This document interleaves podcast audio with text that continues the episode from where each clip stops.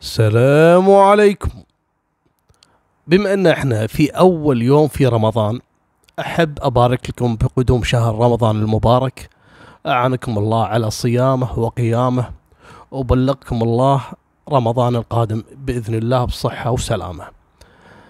قصة الليلة حصلت عام 2009 في رجل أمن وكان مشهود له يعني بحبه للعمل و... وإنه وطني وإنه كذا و... يعمل في أحد إدارات الأمن في محافظة كركوك العراقية. هذا الرجل متزوج وعنده ثلاث بنات، أكبر واحدة من بناته عمرها سبع سنوات وأصغر واحدة عمرها تسع أشهر. المهم في ذاك اليوم طلع كالعاده من بيته في بداية الصباح يعني تقريبا الساعة ستة ونص. وراح للعمل. لما قعد أول ساعتين ثلاث ويجيه اتصال من أحد الجيران أن تعال يا فارس ترى زوجتك وبناتك الثلاثة مقتولين. الرجل انصدم. رجل أمن. هو ماسك يعني من ضمن القيادات الموجودة يعني من ضمن الضباط الموجودين في محافظة كركوك. تحصل جريمة في بيته. المهم ويطير البيت. الرجل في حالة صدمة. لما وصل ولا العالم كلها ملتمة عند باب بيته. دخل يركض. ولا باب الصالة مفتوح يوم دخل إلى غرفة النوم ولا فعلا زوجته وبناته الثلاثة على السرير مقتولين. انهار الرجال وأصحابه أصلا. زملاء في العمل كانوا يركضون وراه منهم ضباط وأفراد كل اللي درى في الموضوع حضر وبما أن هذا صاحب البيت أصلا رجل أمن والمصيبة أن والد زوجة فارس وهو قيادي في محافظة كركوك. الموضوع ما هي جريمة عادية. لا الموضوع ربما يكون انتقام من جماعة مسلحة وأنتم عارفين توتر الأوضاع اللي حصل في العراق خصوصا في عام 2009 فتغير الموضوع من جريمة جنائية إلى ممكن تكون جريمة إرهابية. بدأ العمل على يعني التحقيق. وفارس من هارس حبوا أصدقائه والقيادي بعد ما سمع هم كذلك جاء يبي يشوف الخبر وبنته مقتولة وحزن حزن شديد على بنته وأحفاد البنات الثلاثة. المهم سحبوهم برا وحاولوا يهدونهم ووعدوهم القيادات الأمنية إن راح يلقون القبض على المتسبب في هالجريمة. فارس بعد ما خلصوا الأدلة الجنائية رفع الجثث وفحص البيت بالكامل من بصمات وغيره وسوى عزاء والقيادي كذلك حزين جدا على بنته وفارس حزين على زوجته وبناته. والموضوع صار في احتقان أمني. ليش؟ الضباط بدأوا يشعرون أنهم يعني إذا الموضوع وصل إلى أحد زملائهم من انتقام من قبل أي جماعة مسلحة أو غيرها ممكن يجيه الدور. أصبح الموضوع كبير جدا وأصبح هناك تشديد أمني علشان فقط يبون يوصلون حق المجرم. بدت عاد الأقاويل والتخمينات منو يكون ربما يكون السبب وراء مقتل هالعائلة. أول ما بدأ التحقيق بعد ما انتهى العزاء سألوا منو اللي بلغ أول واحد فارس بالموضوع؟ وشلون عرفوا أن الزوجة والعيال مقتولين؟ بما أن كانوا داخل غرفة النوم. من اللي عرف؟ وفارس أصلا موجود في دوامه. قالوا المبلغ هي جارة زوجة فارس. بلغت زوجها وزوجها بلغ الناس و... وجاء اتصال حق فارس في دوامه وعرف بالموضوع. قالوا جيبوا هالجارة هذه. حققوا معاها. شلون عرفتي؟ إذا هم داخل غرفة نومهم والصبح شلون عرفتي إن في جريمة؟ قالت أنا متعودة يوميا إني أزور جارتي. بعد ما يروحون أزواجنا للعمل نقعد يعني نتسامر يعني مو تسامر عفوا يعني قعدة يسمونها شاي الضحى. يعني آه، يعني آه، تقريبا على الساعة 10 الصبح يقعدون آه، سوالف وشاي والحريم بينهم. تقول فاليوم هذا جيت أطق الباب ما فتحت لي الجارة يعني مع إني يعني متفقة معاها إن بكرة تكون عندها القعدة يعني. أضرب الباب ما فتحت لكن الباب كان مفتوح اللي برا يعني صوب الشارع. يوم فتحت الباب ودخلت في ممر وبعدين باب اللي هو الصالة بيت البيت يعني باب البيت نفسه. كان الباب مطرف ما هو مسكر ولا مغلق. فتحت الباب ودخلت الصالة ما شفت شيء واستغربت. وبما إني كنت أضرب الباب اعتقدت إنه يعني ممكن تكون جارتي يعني مشغلة يعني مكنسة كهربائية أو غسالة أو شيء ما سمعتني مثلا. فقعدت أناديها واستغربت أكثر إن بناتها كذلك مو يعني ما فيهم وحدة صاحية يعني قاعدة يعني الصبح. لين دخلت إلى غرفة النوم وشفت المشهد المرعب انه شفت جارتي كلها دم هي وبناتها الثلاثة نايمين على نفس السرير. طلعت وأنا أركض وخايفة وبلغت زوجي في الموضوع. لين وصل الموضوع إلى فارس وكذلك للعمليات وحضور رجال الأمن. كلامها مقنع إن فعلا الجارة ممكن تكون يعني متعودة تروح لجارتها يعني. فأطلقوا صراحة لكن طلبوا منها إن عدم المغادرة وممكن انه يتم استدعائك في أي لحظة. الحين بدوا يدورون كذلك على مشتبه خصوصا أن الأدلة الجنائية كانت في حيرة من أمرها ليش؟ يوم دخلوا إلى غرفة النوم تبين أن الزوجة والبنات مقتولين بإطلاق النار ومن سلاح عن قرب يعني الزوجه كانت نايمة ما كان في أي محاولة للمقاومة مثلا ولا كانت صاحية كانت نايمة وجاء الشخص هذا وقتلهم وهم نايمين. وكان السلاح قريب لأن في آثار حروق على مكان وجود الطلقة. هذا يبين أن السلاح كان قريب جدا من الشخص اللي تم قتله. بالإضافة إلى البنات.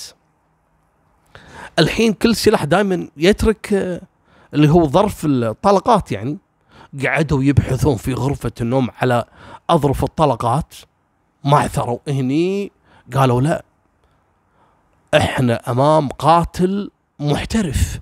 يعني ماخذ يعني راحته في عملية القتل لأن حتى الأظرف ماخذها معاه ولا ترك أي أثر له ولا أي بصمة. الأمر اللي أغرب منه إن البيبان باب الصالة أو باب البيت وكذلك الباب الخارجي للبيت ما عليه أي آثار للكسر. يعني الشخص هذا اللي دخل البيت لابد إنه يعرف انه يعني إن الباب هذا ممكن إنه ينفتح يعني من الداخل ممكن إنه يكون ناط وفتح باب الخارجي وكذلك الباب الصالة يعني يكون مفتوح أصلا يعني أو إنه عنده مفتاح. الموضوع هذا عقدهم يعني شنو هالجماعة المسلحة اللي داخلة وفاتح الباب؟ الجماعات المسلحة ما تسوي هالطريقة هذه. يعني ممكن تكسر باب ممكن. لكن إيش عرفهم ان داخل البيت ما في رجل في بس امرأة وعيالها الصغار. الموضوع طول وخصوصا الموضوع فيه قيادي وفي رجل أمن. بدأت التحريات شوي شوي رجعوا مرة ثانية حق الجارة.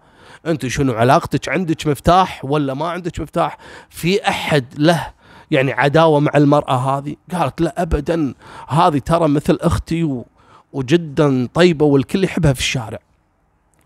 راحوا حق فارس نفسه الزوج. قالوا له أنت شنو وظيفتك بالضبط؟ يعني هل أنت تحقق في قضايا فيها مثلا مجرمين؟ ممكن واحد فيهم انتقم منك وراح قتل اهلك يعني. تبين إن فارس أصلا مدير مكتب القيادي. القيادي منو؟ أبو زوجته يعني عمه هذا القيادي. وشغل فارس صحيح إنه أمني لكن شغله يعني إداري يعني في مكتب آه، القيادي. ما يحتك في المجرمين ولا المجرمين يعرفونه. هذا الموضوع شوي غير مسار التحقيق. قالوا لا فارس هذا في إنه أكيد مسوي شيء. أكيد له عداوة مع أشخاص وانتقموا من عائلته لكن هو أكيد مو راضي يتكلم. امسكوا فارس وطلبوا من القيادي إنه ما يتدخل لأن القيادي كل ما سحبوا فارس اللي هو نسيبه يحوشهم يعني يقول لهم ما يصير يا جماعة يعني هذا نسيبي ولا تضغطون عليه بروحه زوجته متوفية اللي هي بنته وكذا. قالوا حق القيادي إذا أنت تبينا نحل القضية ابتعد عن الموضوع. خلنا إحنا وفارس نتفاهم. قال لهم أوكي. اسحبوا فارس واحجزوه. قالوا له تكلم. قول لنا عندك مشاكل؟ في أحد ماخذ منه فلوس مثلا؟ في أحد أنت عليك ثار؟ أحد من أهلك عليه ثار؟ قال لا يا جماعة وأنتم ظالمين و... أطلقوا صراحة بعد ما يئسوا منه قالوا بس آه، خلونا نحجز تليفون فارس. تليفون فارس كان مبين إن في رسائل تم حذفها وفي بعض الملفات في جهازه لأن لقوا الجهاز مع إنه هو يستخدمه قديم إلا إن الجهاز حاذف فيه كل شيء كأنه مسوي له نفس الفورمات. هني اشتبهوا فيه أكثر. لكن نسى يمسح الأرقام. يوم شيكوا على الأرقام وراحوا خذوا آه، إذن من الاتصالات عندهم ولا فارس كان يتصل على رقم دائما بشكل مستمر ويكلم هالرقم والرقم هذا دائما كان يكلمه. وخصوصا في يوم الجريمة قبل لا يرتكب الجريمة وبعد الجريمة كلم نفس الرقم. يوم شيكوا ولا هذا رقم فتاه قالوا جيبوا هالبنت هذه جيبوها خلونا نعرف شنو علاقتها في الجريمة. يوم ألقوا القبض عليها وحققوا معاها بدون علم فارس.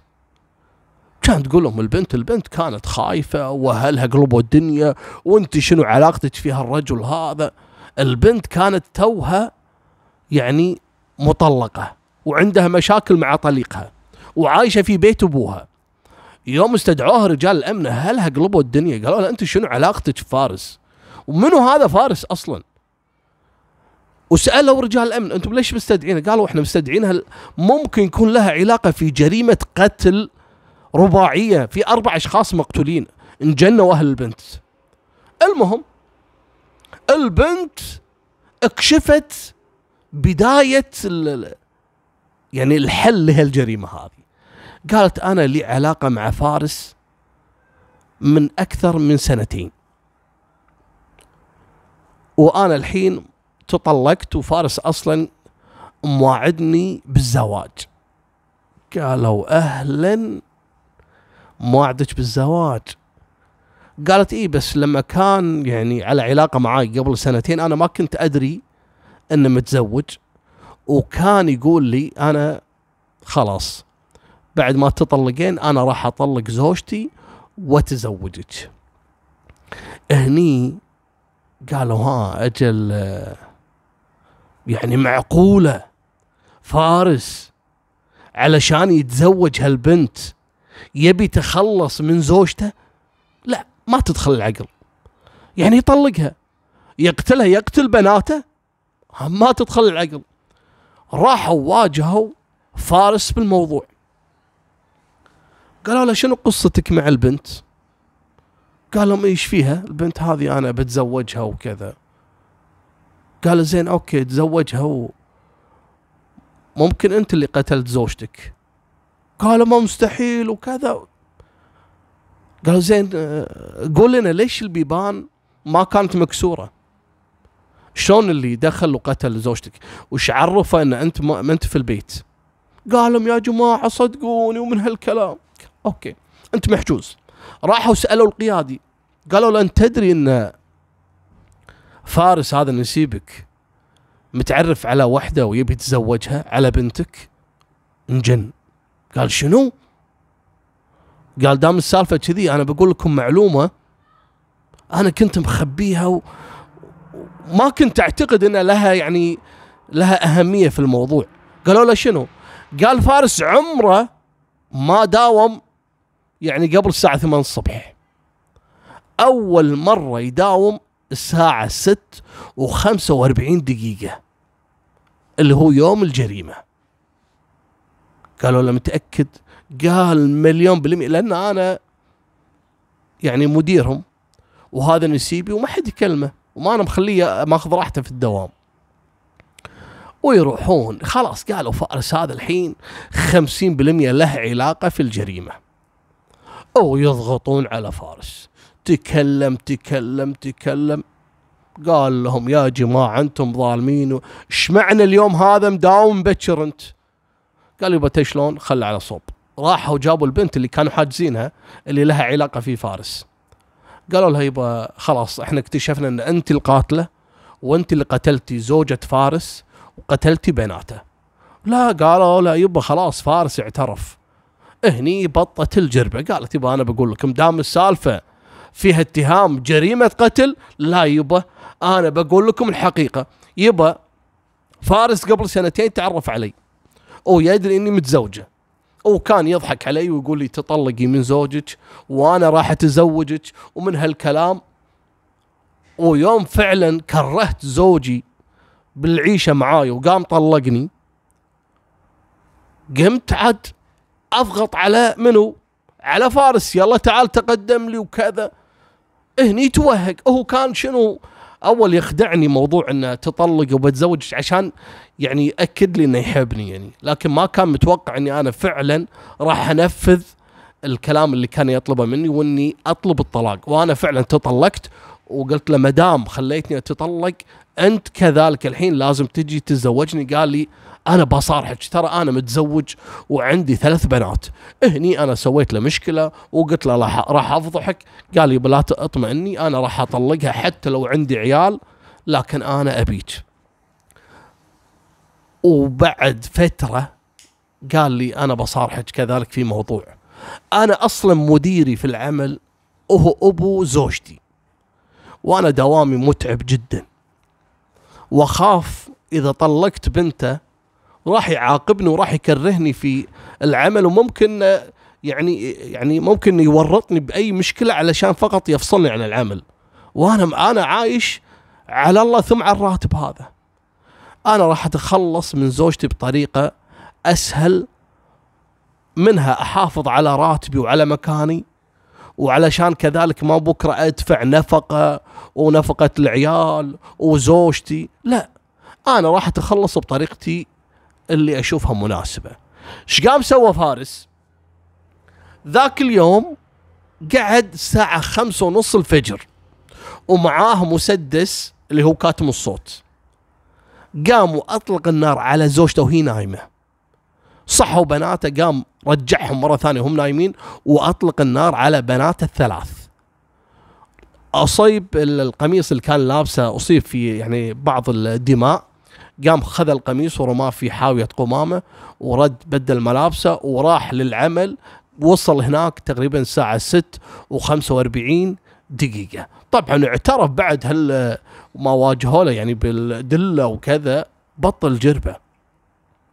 القيادي مسكين انهار. يوم عرف إن الحقير هذا نسيبه هو اللي قاتل زوجته وقاتل بناته علشان فقط يبي ياخذ البنت اللي حرضها على زوجها وتطلقت منه. مالكم بالطويلة عام 2010 تم الحكم على فارس بالإعدام وتم فيه تنفيذ حكم الإعدام والبنت كذلك لأنها كانت مشاركة في الجريمة يعني بشكل أو بآخر لأنها كانت على علم بالجريمة تم سجنها ثلاث سنوات وطبعا اكتشف زوجها اللي طلقها بعد معاناة معاها إن هالفيلم اللي كانت تسويه هذا كله بتحريض من فارس علشان يطلقها زوجها.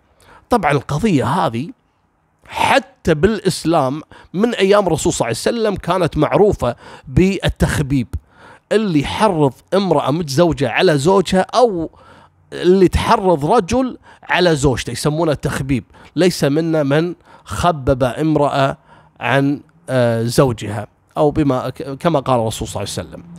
وقبل لا أنهي هالقصة هذه لا تنسون اللي عنده أي قصة أي آه، قضية ذاكرها حتى لو تكون قضية قديمة عنده تفاصيل قضية يبينا نبحث في قضية معينة يا ريت تراسلوني على الإيميل موجود أسفل الفيديو. أو إذا ما عندكم أو ما تعرفون حق الإيميل في بعض الأشخاص ما يعرفون حق الإيميلات. أتمنى أن يكلموني على الخاص على الإنستغرام. وهذه نهاية سالفتنا وفي أمان الله. مع السلامة.